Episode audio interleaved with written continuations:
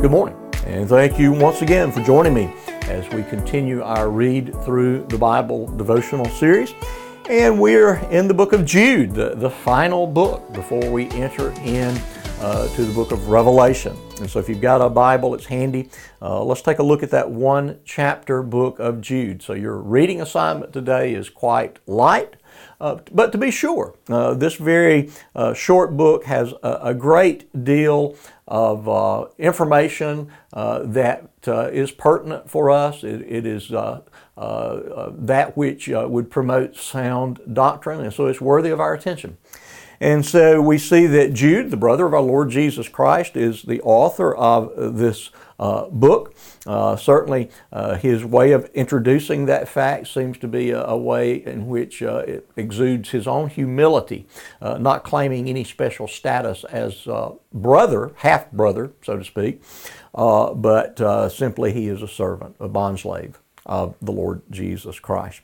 And then he uh, moves on to uh, address this issue of false teachers and the necessity of our being discerning uh, in uh, the world and uh, relays kind of a, a laundry list of uh, historical examples of those that have rebelled against God and faced the wrath of God, the judgment of God.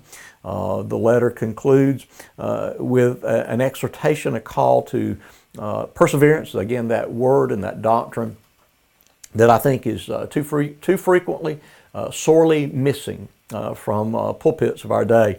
Uh, that is, that yes, we are saved and it's a once and for all settled matter, but it is a salvation that continues to work its way out in our perseverance. And so, with that being said, let's look at verses 3 and 4 of the book of Jude. Beloved, Although I was eager to write to you about our common salvation, I found it necessary to write appealing to you to contend for the faith that was once for all delivered to the saints. For certain people have crept in unnoticed who long ago were designated for this condemnation. Ungodly people who pervert the grace of God into sensuality and deny our only Master and Lord Jesus Christ. So again, uh, Jude senses that this is uh, an important thing for him to do to write this uh, letter. Uh, I think he uh, was uh, is writing in a way that suggests that he knows he's not really saying something new that others have said it uh, before him, but it's a good thing to remind people of these truths and the reality that he is like those that he writes to in that their salvation was accomplished uh, by the Lord Jesus Christ. That is, they share in a common source of salvation, a common object of their salvation, namely the Lord Jesus Christ. And so all those who have been saved share in a common salvation. And then an appeal uh, to contend. Uh, again, a very strong word that we are to stand firm and, and even advance uh, the truth of the gospel of uh, the Lord Jesus Christ. This gospel is an accomplished reality uh, in the course of time and space and the course of history in the person and the work of the Lord Jesus Christ. And those things are true and they are real, and we must uh, speak of them rightly.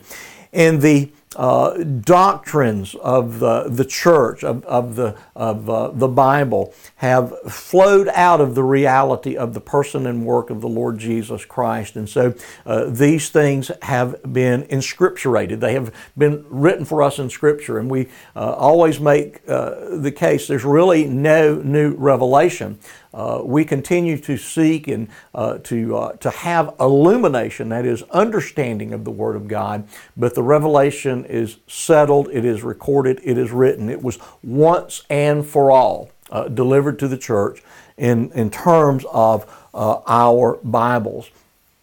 And yet, even at this early point in the church, uh, long before the turn of the first century, Jude is aware uh, that the church is plagued by these false teachers, uh, that, that in one sense we need not uh, worry about them in that uh, they are sure to be condemned, that, that God uh, will deliver uh, them over to, to judgment and they will experience condemnation because of their ungodliness.